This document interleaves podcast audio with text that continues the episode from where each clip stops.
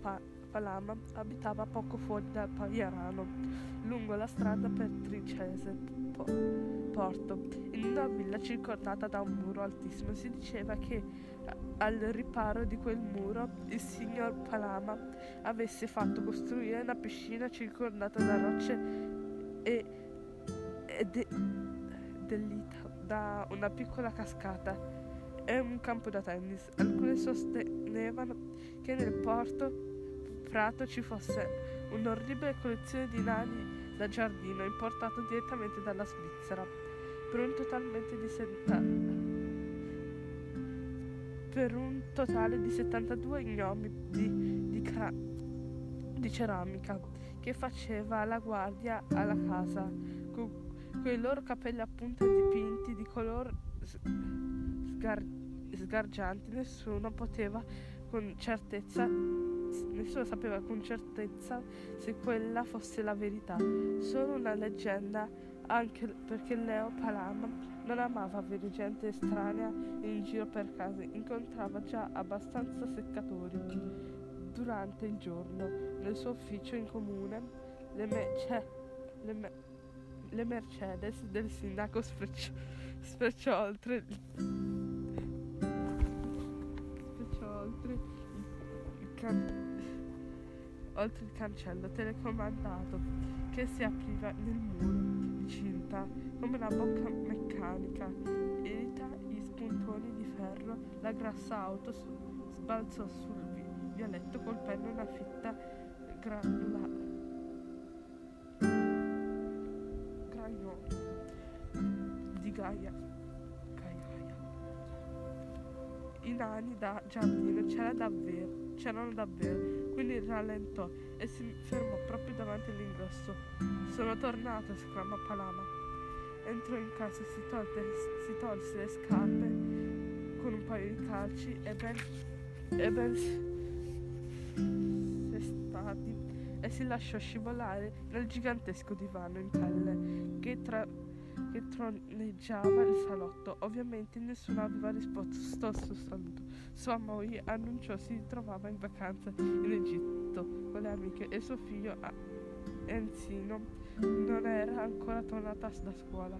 Nell'attesa il sindaco doveva preparare il pranzo, ma lui era una persona troppo importante per occuparsi dell'incomodenza domestiche. Forse avrebbe trovato qualcosa di pronto in frigo, oppure poteva chiamare il ristorante e farsi portare a casa un buon pra- pranzetto.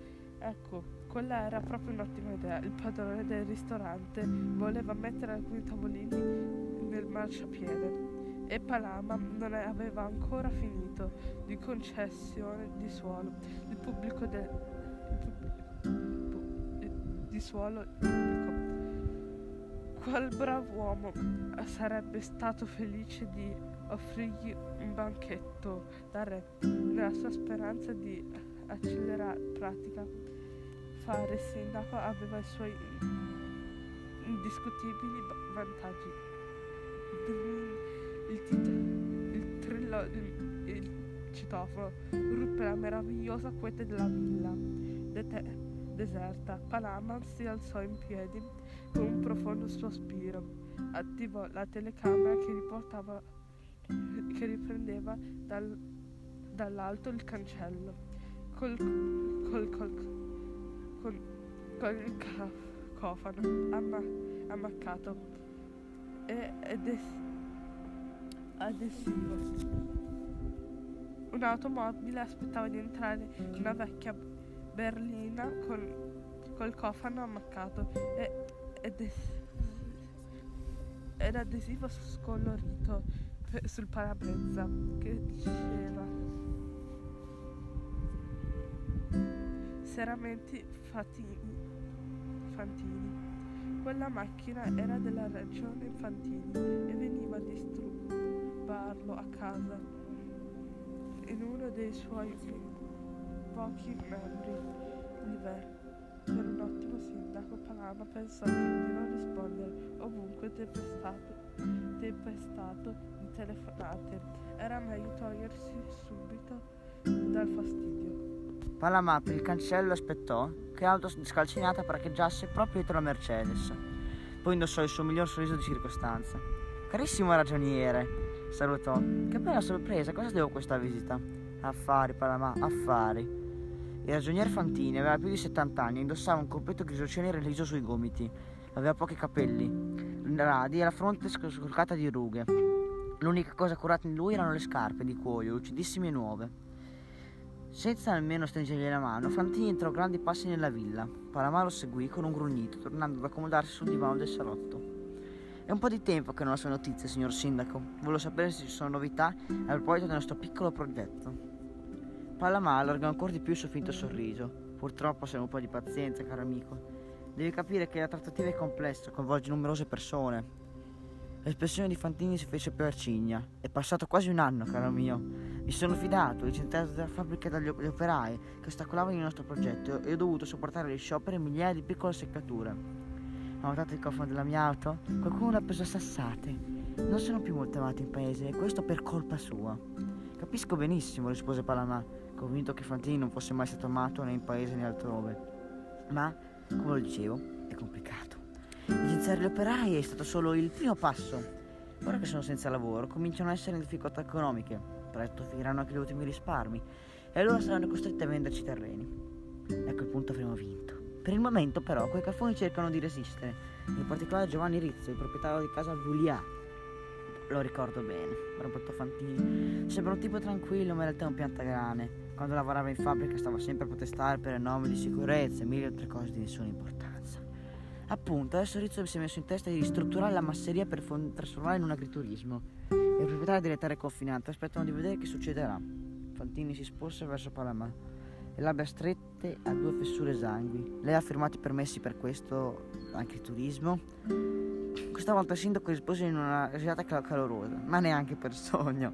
Non fermerò mai, il signor Rizzo sarà costretto a venderci la masseria per un tozzo di pane. E a quel punto cederanno anche le altre famiglie. Noi potremmo battere tutto. Sì, confermò Palama. Su quei terreni costruiremo un gigantesco albergo di lusso e diventeremo ricchi. Cioè, ancora più ricchi. Dopo pranzo non Biagio amava rifugiarsi in giardino e sonnecchiare una mezz'ora all'ombra degli ulivi. Paolo si domandava sempre come faceva a riposare, con l'inchiasso soltanto delle cicale.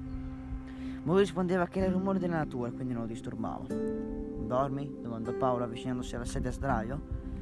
No, ancora nonno Biagio, con il cappellino da baseball sugli occhi e la voce impastata. Ho bisogno di farvi un favore. I miei amici vogliono, I miei amici vogliono sistemare la Pagliara, quello, quello, vicino ai Carrubi, però mi serve una carriola. Ti aiuterò più tardi, dopo il sonnellino. Veramente c'è dell'altro, vorrei parlarti. Biagio sollevò il cappello dal viso e i suoi occhi luccicati c'erano quelli di Paolo. Erano dei motivi per cui il ragazzo adorava il nonno. Non gli diceva mai che i suoi problemi erano solo sciocchezze e adesso non aveva tempo, o altre scuse del genere. C'era bisogno, lui si metteva a disposizione, a qualunque costo. E va bene, si arrese. In fondo sono vecchio. Avrò un sacco di tempo per riposarmi, più tardi. Nonno e nipote si impossessarono della carriola e il papà e Paolo usava per i lavori di ristrutturazione e si incamminarono a fianco in direzione della, pa- della Pajaro. Allora, che volevi dirmi? indagò il nonno con fare indifferente. La Pajara, ecco, non so se lo sai, ma dentro abbiamo trovato un mucchio di roba. Cosa di valore? Il nonno scoppiò in una risata divertita. Certo che no, sono inutili paccottiglie. Anzi, potremmo approfittare dell'occasione per buttarvi tutto. Poi non aveva immaginato la risposta simile, ma non, ma non si lasciò scoraggiare. L'idea che aveva in mente si faceva sempre più entusiasmante, però prima di metterla in pratica doveva sapere se la lettera del suo antenato era autentica. E non Biagio era l'unico che potesse dargli una risposta. Perché vedi, i miei amici abbiamo trovato un baule grosso di cuoio. Il nonno lo fissò senza dire niente. Mentre parlavano si erano addentrati fra, di, fra gli alberi di carrube che proteggevano la pagliara. Il burro era lì, in bella vista, accanto all'ingresso. Nonno Biagio si grattò la testa pensieroso. Uh, mai visto prima? Hai detto che era sottoterra, eh? Molto strano. E cosa c'è dentro? Sono dei vestiti. E beh, una lettera antica di... boh, 1360 qualcosa anni. Biagio sorrise ancora. Biagio sorrise ancora. Fammi indovinare, nella lettera si parla del brigante Giovanni e ti sei incuriosito. E così? Paolo si illuminò di impazienza. Lo conosci?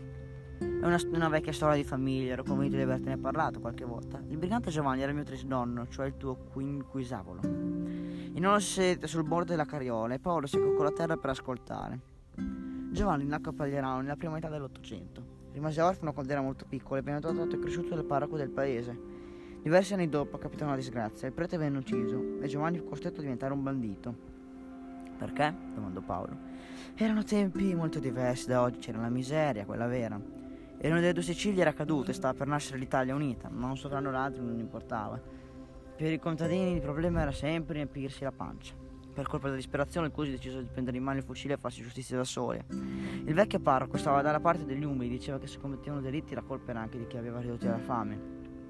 Così i ricoi della zona decisero di ucciderlo. Aspettarono il prete di notte tra i capi e lo colpirono con una fucilata. Riuscirono a fare cadere la colpa su Giovanni e lui diventò un brigante per fuggire alla polizia. Siccome il padre adottivo gli aveva insegnato a leggere e a scrivere, nel corso degli anni acquistò anche il soprannome di brigante poeta. E non solo, chiamavano anche re delle pietre, distruttore di nemici. E non noi, serio. Per incutere timore all'epoca i briganti si davano molti nomi spaventosi. Tuttavia devi sapere come finì la storia. Dopo, dopo l'unità d'Italia, il governo inviò qui le sue truppe per sconfiggere i briganti e quasi tutti furono, usciti, furono uccisi o rinchiusi in prigione. Giovanni invece riuscì a evitare la garea, si sposò e visse fino a quasi a 90 anni. Mio nonno Giovanni fece in tempo a conoscerlo. Mio nonno Giovanni fece in tempo a conoscerlo. Diceva che era un vecchio con una grande barba bianca e occhi fiammeggianti. Wow! esclamò Paolo. Tuo nonno ha conosciuto il brigante e lui si chiamava Giovanni come mio papà? Beh, certo, è uno dei nomi di famiglia. Ora però vuoi dirmi perché ti interessa tanto questa storia? Riluttante, Paolo tolse dalla tasca dei pantaloni la scatoletta di legno e mostrò la lettera al nonno. L'aspettò che Biagio si mettesse gli occhiali e la studiasse con attenzione. Credo che sia autentica, commentò il nonno dopo, dopo una lunga riflessione. I terreni di casa Vuglia appartengono alla nostra famiglia da più o meno dai tempi del brigante Giovanni. E il regno, qui c'è quel feudo del libero indipendente che prenderà fucilate i nemici. Non scorse la testa non mi piace l'idea di prendere fucilate qualcuno. Comunque sia, nessuno ha mai parlato di questa, di questa storia. Sono che ha parlato di questa storia, però posso informarmi. Don Ernesto è un mio amico, nella canonica custodisce gli archivi della chiesa. Dice sono documenti davvero molto antichi. Forse troverò qualcosa. Sollevato, Paolo fece un gran sorriso e raccolse tutta la terra il grosso baule, sistemandolo nella carriola. Il nonno invece era rimasto immobile a guardarlo. Dimmi la verità, Paolo. Hai qualcosa in mente? Sì, però non vuoi rivelarmi di cosa si tratta. Ancora no. Il nonno scompigliò i capelli con le dita robuste. Ehi, non sono più un bambino. Lo so bene, rispose l'anziano, lo so. Beatrice ed Elena camminavano su per la strada che da Paglia- Pagliarano conduceva a casa Vuglia. Giungere alla masseria a piedi era una bella scarpinata e le due ragazze erano stanche e accaldate. Elena indossava una canottierina rosso, rosso, il rosso sfuoco che lasciava scoperto l'ombelico, paio di pantaloni bianchi al ginocchio. Beatrice era vestita con un polo blu scuro, quasi da poliziotta, e jeans. Invece delle scarpe da tennis aveva optato per un paio di ballerine nuove che le stavano un po' strette. Cosa pensi? domandò Elena. Senza neanche accorgersene, Beatrice aveva rallentato il passo e l'altra ragazza l'aveva distanziata. Perché Paolo ti ha chiesto di venire a casa sua? domandò. Secondo te cosa ha in mente? Non dovresti rispondere a una domanda con un'altra domanda, commentò l'amica sorridendo. Inoltre era da un po' che volevo chiedertelo. Ultimamente parli molto spesso di Paolo. Non è che tra voi due Beatrice diventa tutta rossa fino alla punta del naso. Cosa ti salta in mente, Mugugnò? Ma figurati io e Paolo. Sara, sarà. Taglio corto Elena con l'aria di chi non prendeva una sola parola. No, oggi a lezione non facevi altro che girarti verso di lui. E gli sei messa le scarpe nuove che devono essere scomodissime. Beatrice rimase un po' in silenzio. Ecco un altro piccolo segreto che, che per il momento non aveva avuto il coraggio di confidare a Elena. Eppure le ragazze si conoscevano fin da sempre erano state sedute allo stesso banco fin dal primo elementare. Perché lei non riusciva a ruotare il sacco? In realtà, nel caso di Paolo, un motivo c'era, è molto preciso. Sai, mormorò alla fine, credo che Paolo sia, insomma, abbia una cotta per te. Dici? Oh sì. Improvvisamente Beatrice si sentì triste. Non dirmi che non te ne sei mai accorta. Quella della nostra età non mi interessa, Voglio dire, noi ragazzi cresciamo molto più in fretta dei maschi. Per esempio, conosci Fabrizio, quello alto di prima superiore con il piercing al naso? Ecco, lui sì che sarebbe perfetto per me. Piercing al naso. Beatrice stava per ribattere qualcosa scandalizzata, quando venne interrotta dall'arrivo improvviso di Laerte. Era sboccato da un olivo con la camicia che svolazzava e un buffo fulare attorno al collo. Siete arrivati, lo salutò trafelato. Poi mi ha mandato a prendervi. E non l'ho preso in giro. Guarda che sappiamo benissimo la, la strada per casa Vuglia. Oh, ma non siamo lì! È un, posto, è un nuovo posto segreto. E Paolo è. Beh, questo lo scoprirete di persona. Gli alberi di Carrube avevano tronchi robusti I rami ricoperti di foglie verdissime nascondevano quasi del tutto le pietre bianche della paiara. Questa è la nostra nuova base operativa, spiegò Laerte. Il mistero si faceva sempre più fitto. Beatrice sentì il rumore di oggetti pesanti lasciati cadere e le proteste di Antonio. Poi Paolo si fece largo tra le piante e andò incontro loro. Elena scoppiò a ridere, dopo un istante Beatrice non, fu, non, fa, non poté fare a meno di imitarla. Poi indossava un, un gilet marrone troppo grande di almeno due taglie e un buffo cappello di feltro con la testa larga e la punta cono. Ma come ti sei conciato? lo prese in giro Elena. È l'abbigliamento che più si confà al discendente di un distrugitore di nemici, affermò Paolo un po' offeso. E come parli? Sei impazzito? Lasciate che vi spieghi con calma. Dagli, dagli alberi misero anche Antonio e Luca, emersero anche Antonio e Luca, che si unirono al gruppetto. Il ragazzo più grande stringeva un grosso martello e con i chiodi arrugginiti, mentre il fratellino reggeva un cofanetto di legno. Ecco qua, disse Paolo, estraendo dalla scatola un foglio ingiallito e porgendolo a Beatrice. La ragazza lesse il documento con attenzione, mentre Paolo lo guardava tutto soddisfatto. Ho portato qui il mio computer portatile, l'ho collegato a internet e abbiamo fatto qualche ricerca. Quanto pare, il, Fran- il Franceschello di cui si parla nella lettera era re Francesco II delle due Sicilie, che venne mandato in esilio a Roma, mentre i Savoia erano i seguaci dei Savoia, cioè re del Piemonte che poi diventarono re d'Italia. Beatrice restituì il, fo- il foglio a Paolo. Ora ci spieghi perché ti sei inconciato in questo modo? E cos'è questo documento? L'abbiamo trovato oggi, qui alla Paiara, rispose il ragazzo. Continuo a non capire. Il brigante Giovanni era un mio antenato. Il nonno dice che è esistito davvero e che viveva qua, a casa Vullià. Secondo una lettera da quasi 150 anni queste terre sono. queste terre sono un regno indipendente dall'Italia, capisci? Un altro stato, come la Repubblica di San Marino. Oh, la Francia. E questa lettera lo dimostrerebbe? commentò Beatrice un po' scettica. Certo che sì, nel corso degli anni il regno del brigante Giovanni è stato dimenticato. Fino ad oggi, quando il suo diretto discendente ha deciso di reclamare quello che gli spetta. Reclamare quello che gli spetta. Le parole rintoccarono la testa di Beatrice come colpi di un gong. Tu, tu vuoi... Ecco perché sono vestito così. Il giro del cappello apparteneva al famoso brigante Giovanni, quindi sono perfetti anche per il suo discendente. Verrò incoronato sovrano e insieme libereremo Casa Voglià, una terra libera, un regno, il regno libero dei ragazzi. Beatrice ed Elena entrarono a visitare la Paiara. Gli altri avevano lavorato sodo, spazzando via ragnatele, portando via le terze da giardino e dalla masseria, o ammucchiandoli all'esterno. La strada circolare all'interno era sgombra, con il, t- con il tappeto mongolfiera portato lì direttamente dalla camera da letto di Paolo. Un paio di sedie e un tavolino su cui stava il computer portatile acceso, Un'altra sedia più grande occupava il centro della Pahara. Era coperta di asciugamani, tende e lenzuola e sembravano proprio un trono morbido e invitante.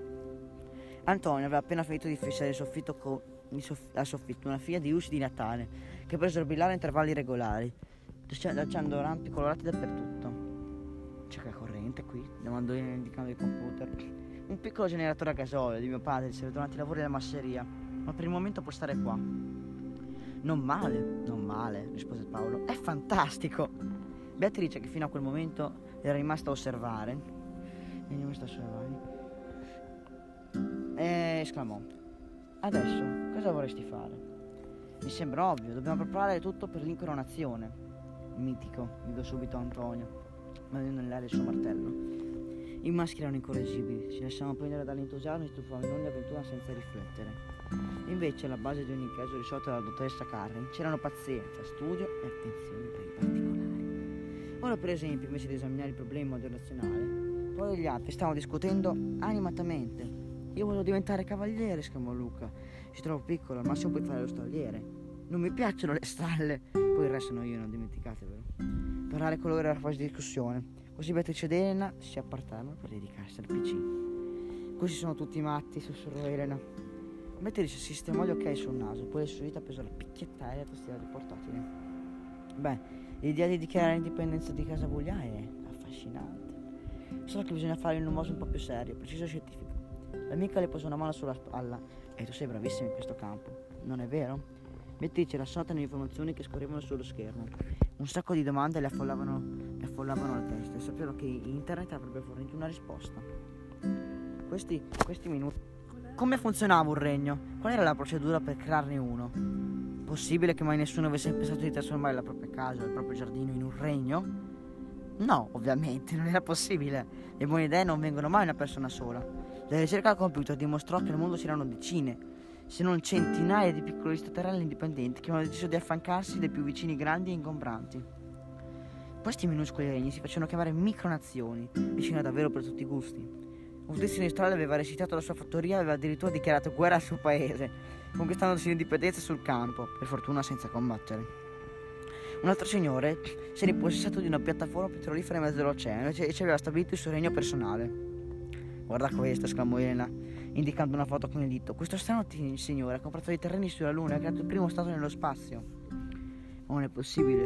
Vuol dire, non basta dire questo è il mio regno per ottenere l'indipendenza. Servono leggi, regole, qualcosa. Beh, noi abbiamo una lettera del brigante. Secondo me occorre qualcos'altro e noi dobbiamo scoprire di che si tratta. Paolo e gli altri avevano smesso di scherzare e stavano sbirciando incuriositi il lavoro di Beatrice. Ora sullo schermo del computer era comparso un documento dall'area molto serio ufficiale, in inglese, intitolato Convention on Rights and Duties of State. Beatrice, che era la migliore di tutta la classe anche nelle lingue straniere, tradusse per tutti. Questa è la, con- è la Convenzione di Montevideo sui diritti e i doveri degli Stati. Si tratta di un, un documento firmato nel 1933 da numerosi paesi del mondo, compresa l'America e spiega cosa deve avere una nazione per essere davvero considerata autonoma e indipendente. Insomma, per essere vera. Sentite che dice la Convenzione. Io Stato, come soggetto di legge internazionale, possedere le seguenti qualifiche. A. Una popolazione permanente. B. Un territorio definito. C. Un governo. D. La capacità di entrare in relazione con altri stati. Paolo aveva già fatto quaderno e stava prendendo punti con impegno. Tutto qui? domandò.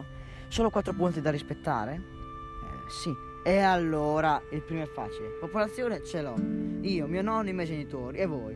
Anche la questione del governo è facile. Io farò il re tutti i sensi penseremo a scrivere leggi. Manca il territorio definito delle relazioni con gli altri stati, vostro propriettrice. Il territorio, territorio per il momento è questa paiara, ma potremo espanderci in fretta comprendendo anche casa Vuglia e Captoro nel Masseria. Quanto all'ultimo, la convenzione parla di capacità di entrare in relazione, non di relazioni effettive, e questa capacità ce l'abbiamo. Beatrice lo fissò senza capire e Paolo fece l'occhiolino. Noi siamo sempre qui, giusto? E se il Presidente della Repubblica vuole venire a trovarci, è benvenuto. Sono sicuro che la madre gli offrirebbe persino un caffè.